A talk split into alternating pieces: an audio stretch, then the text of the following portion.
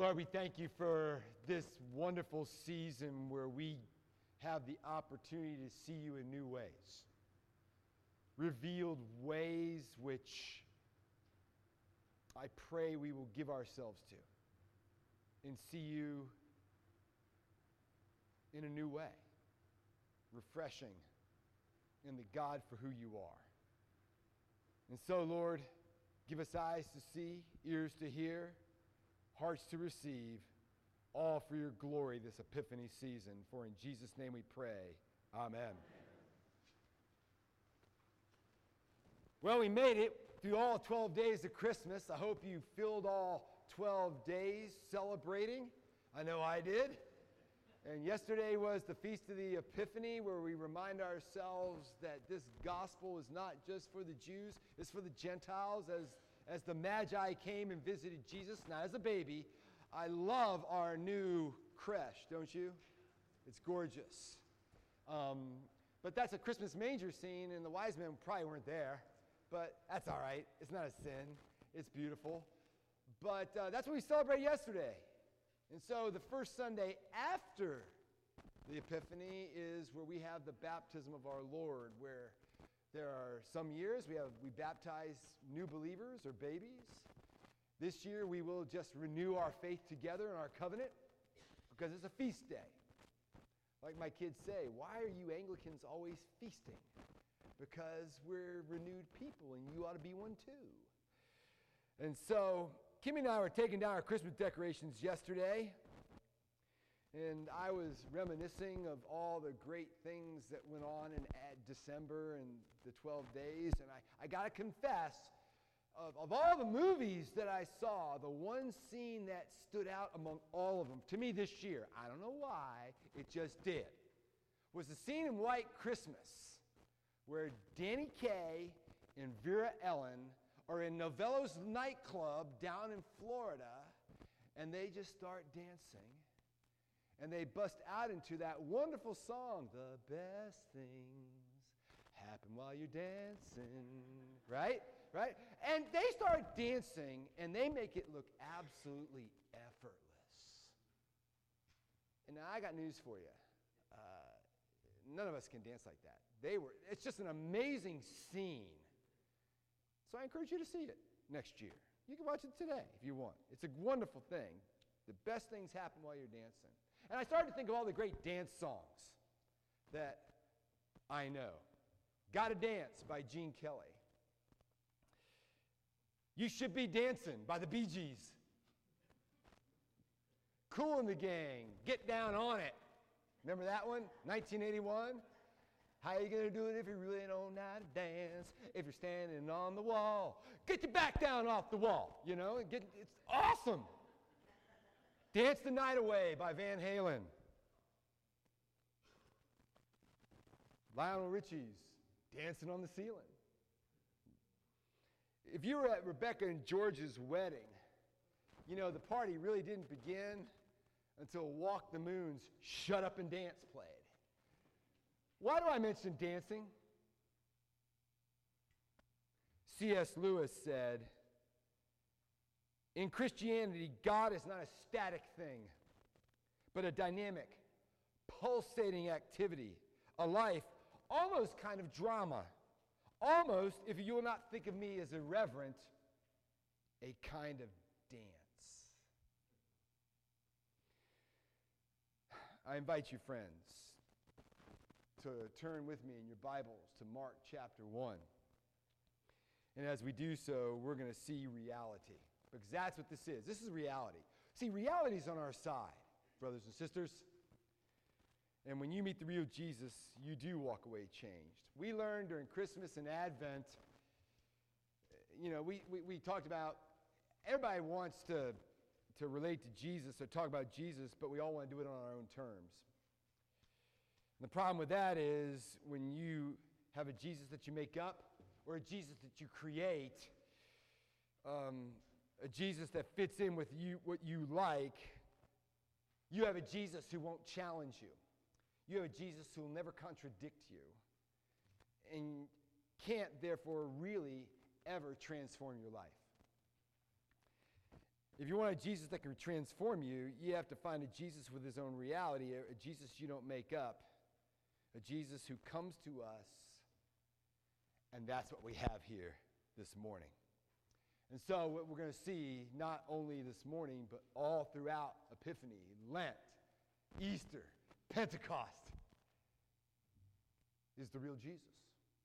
I mean, it'll be a life transforming journey if we'll give ourselves to it. And what we discover here is the reality of the dance, our need to get into the dance and get off, get on the floor of the dance. And three, Jesus Christ is the one who can get us into the dance. Let's look at this. Mark introduces this text in a striking way. There's so much in these verses. Just looking at verses 9 through 11. In those days, Jesus came from Nazareth of Galilee and was baptized by John in the Jordan. And when he came up out of the water, immediately he saw the heavens being torn open and the Spirit descending on him like a dove. And a voice came from heaven You are my beloved Son. You, with you, I am well pleased. For Mark to write of the Holy Spirit in this way is rare in the ancient world. We're, we're familiar with this. We're used to it. You know, all, all the other, Matthew, Mark, uh, Luke, all write about this. But what Mark is doing, he's getting us back to Genesis 1. In Genesis, in the Targums, in the ancient sacred Jewish writing, the Targums, the Aramaic translation of the Hebrew scriptures that the Jews read in Mark's age, it says in Genesis 1 2, the Holy Spirit hovered over the face of the waters. That could also be translated, the Holy Spirit fluttered over the waters. So in the Targums, it could be also translated, the Holy Spirit fluttered over the face of the waters like a dove, and God spoke and said, Let there be light. So we see in Genesis 1, 2, and three parties are active in creation. You have God, the Father, God's Spirit, and God's Word through which He creates. So, Mark here, in a rare way in the ancient world, is being deliberate in pointing the reader back to creation. So, just as the task of creation in the world was the task of the triune God, so too is the redemption of the world, the rescue, renewal of all things that begins now with the arrival of the King is the task of the triune God. That's what Mark's trying to communicate here. And when Jesus comes up out of the water, the Father speaks, the Spirit descends upon him in power. This is what's been happening since before time ever began. Mark is giving us a glimpse into the very heart of reality, the very meaning of life, the essence of the universe. That the God who is Father and His Son and the Holy Spirit, they glorify one another. Jesus spoke about this in John 17. I glorified you, Father, on earth, having accomplished the work you gave me to do. And now, Father, glorify me in your own presence with the glory that I had with you before the world existed. You see, each person of the Trinity glorifies the other. You see, you glorify something when you find it beautiful for what it is in itself. I took music appreciation as a freshman in college. You had to sign up for an art class. Have any of you ever seen my handwriting? It is illegible. I'm sorry. Forgive me. But I come by it naturally, you know? But I like music, so I signed up for music appreciation. And I liked the class, and I worked hard, and I got an A. And I found and I discovered I really do like Mozart's 40th Symphony in G minor. And every year when the Cleveland Orchestra pulls out their schedule for the year, I look to see if they're going to play that. Because you know what? I'll pay money to hear that. I just hope they don't play it too fast. Sometimes orchestras play it really fast. Stop, slow down. Let me drink this in. So I hope. But in 1980, I took that just to get a degree. Today, I'll pay good money to hear the beauty of Mozart because it's beautiful in itself and it's no longer a means to an end for me. Now, when it's a person you see that way, that you find beautiful, you want to serve them unconditionally. And you see, this matters immensely to us. For what we see here in the Trinity, God, Father, Son, and Holy Spirit, is they are truly serving one another. As the Father speaks, This is my beloved Son. In you I am well pleased. The Father. You see, a self centered life is a stationary life, it's a static life, it's a not a dynamic life. It just, it wants every person to revolve around them, to orbit them.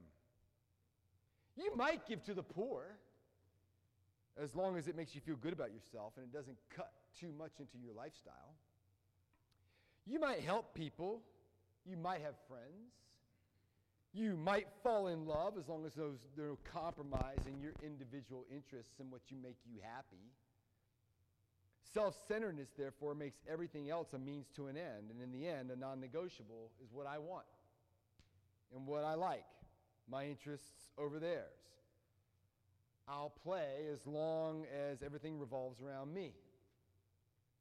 But the Trinity, Father, Son, and Holy Spirit, the Godhead, is utterly different. Instead of self centeredness, the Father, Son, and Holy Spirit are characterized in their very essence by mutually self giving love. The Father, Son, and Holy Spirit, each person of the Godhead, does not insist any of the others revolve around them, but rather they center on one another. They glorify one another. They adore one another. They serve one another. They defer to one another. They put the other's interests in front of their own. Which means every one of them voluntarily goes out of the circle to orbit around the others. You see, instead of some, everyone saying, No, you orbit around me, the Trinity says, My life for yours in the Godhead. Imagine going to a dance and there's no partners, there's just a bunch of people out on the floor you know, doing their own thing. Just individuals. They're up there, but there's not much to watch. It sure ain't White Christmas. But when you have the Father, the Son, and the Holy Spirit, each one is moving out toward the other instead of making the other come to them, orbiting around the other, insisting that the others, instead of the others revolving around them, what you have, in the words of C.S. Lewis, is a dance. It's dynamic, pulsating. It's the ultimate reality.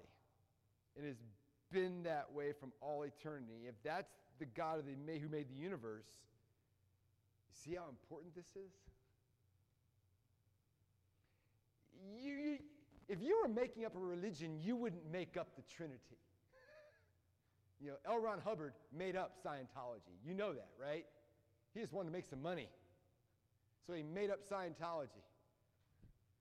No, to me, this is one of the strongest evidence that nobody made up Christianity because if you were making up a God, doctrine of God, you wouldn't make this up. This is reality. What do you think the solar system is? Where do you think the stars and planets wheeling around are? What do you think the sea is flowing back and forth? What do you think the seasons are? They're all just a reflection of the Creator God.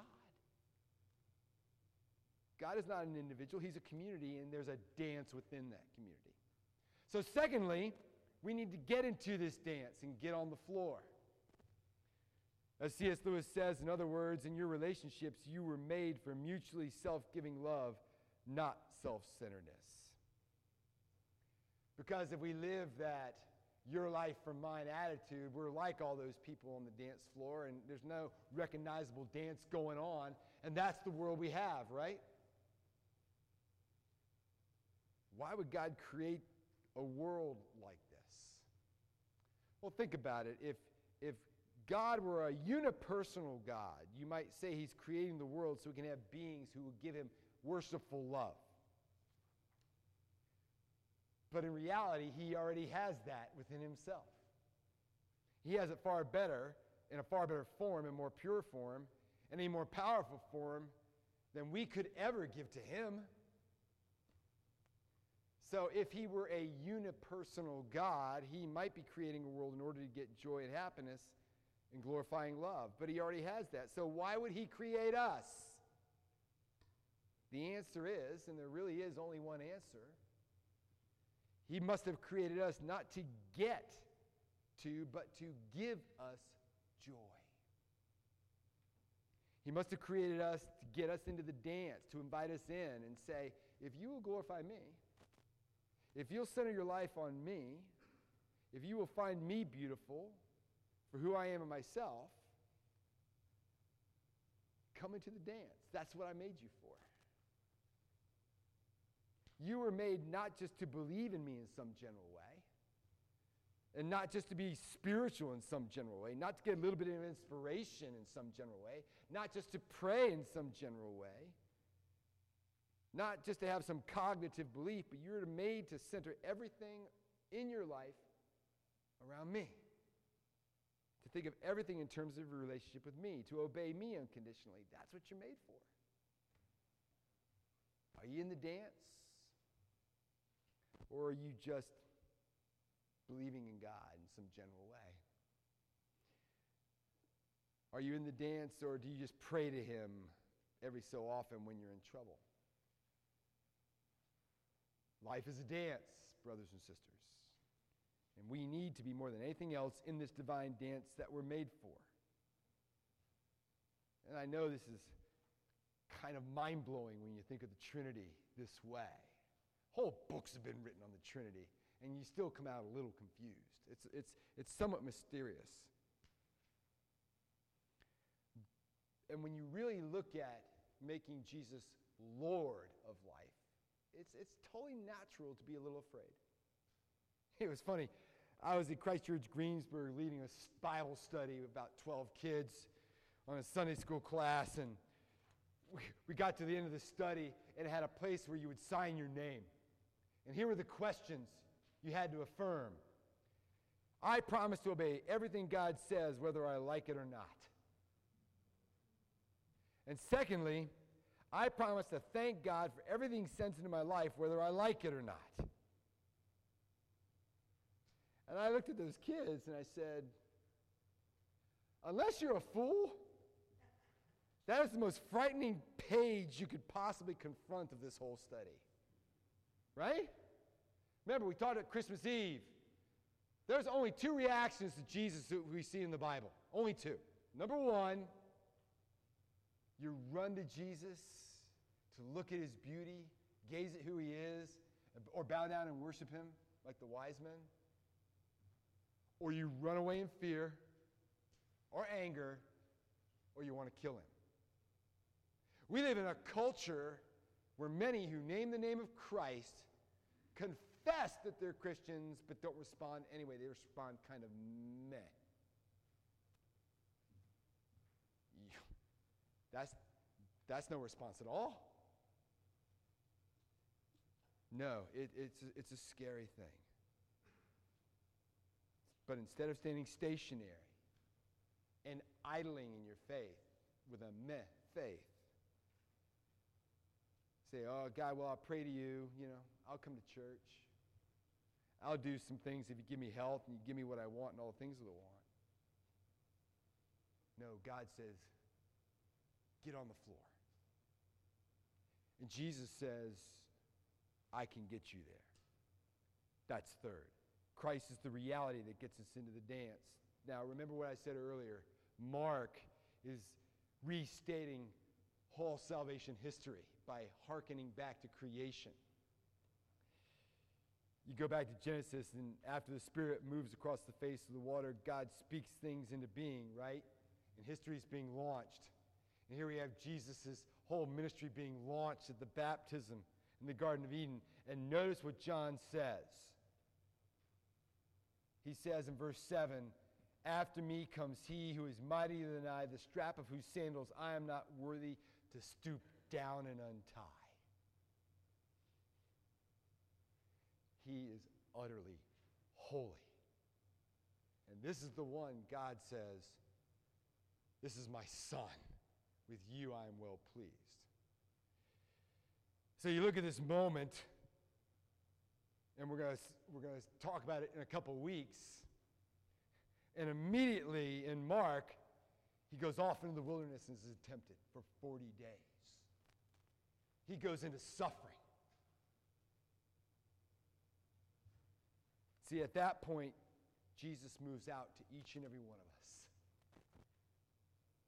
We move toward him in repentance and faith, and again, God moves around you and says he delights in you to live a life just like you have lived, with all the pain, all the suffering, all the hurts.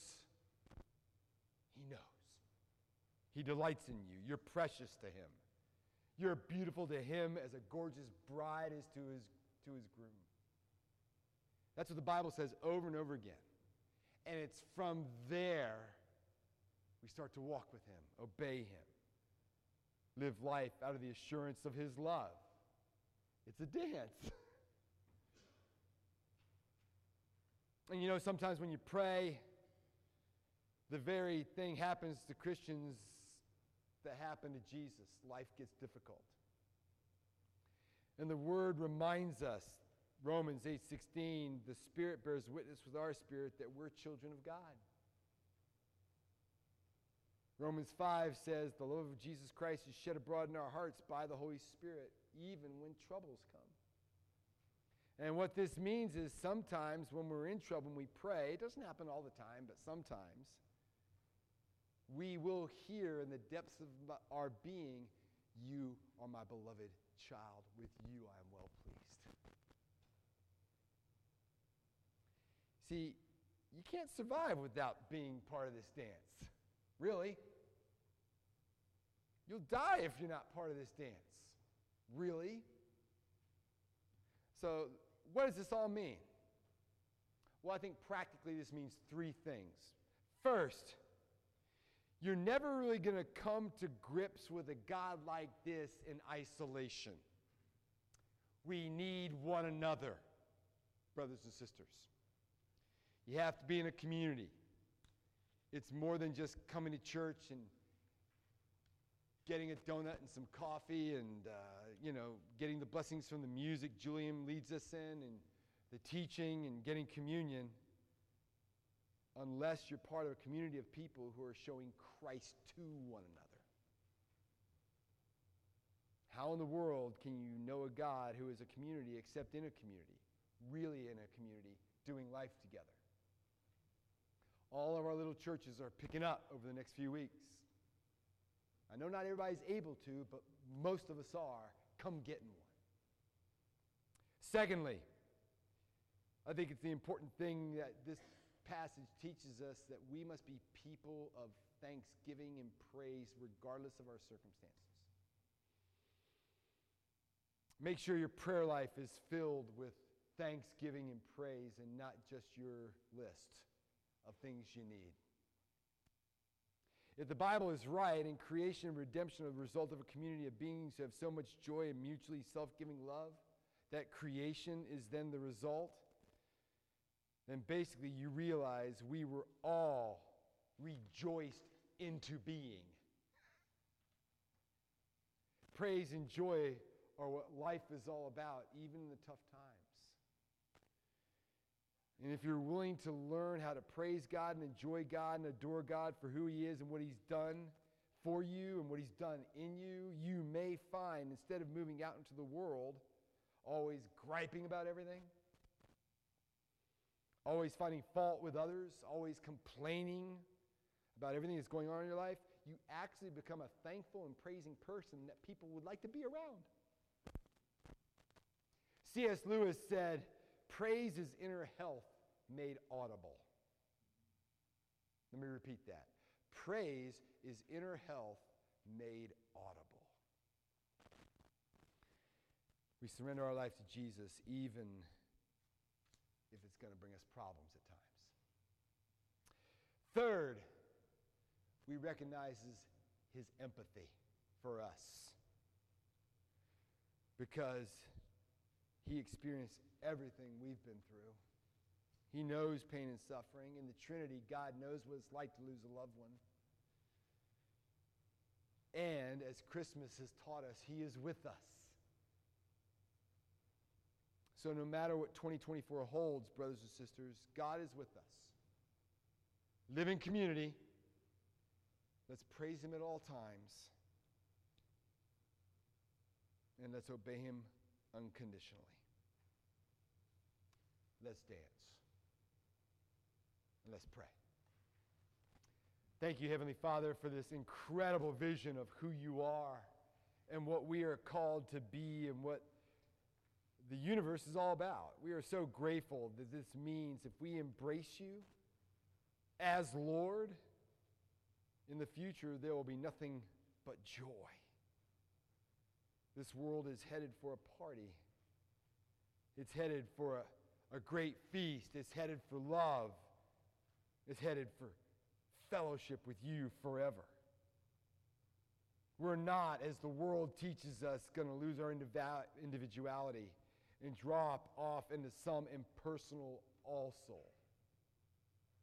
We're not, when we die, simply going to rot and go to nothing. No, we're headed for this the interior life of the triune God. And we thank you for that. And we ask you that you would help us to live in accordance with this ultimate reality day by day by the power of the Holy Spirit. Praying this all in Jesus' name. Amen.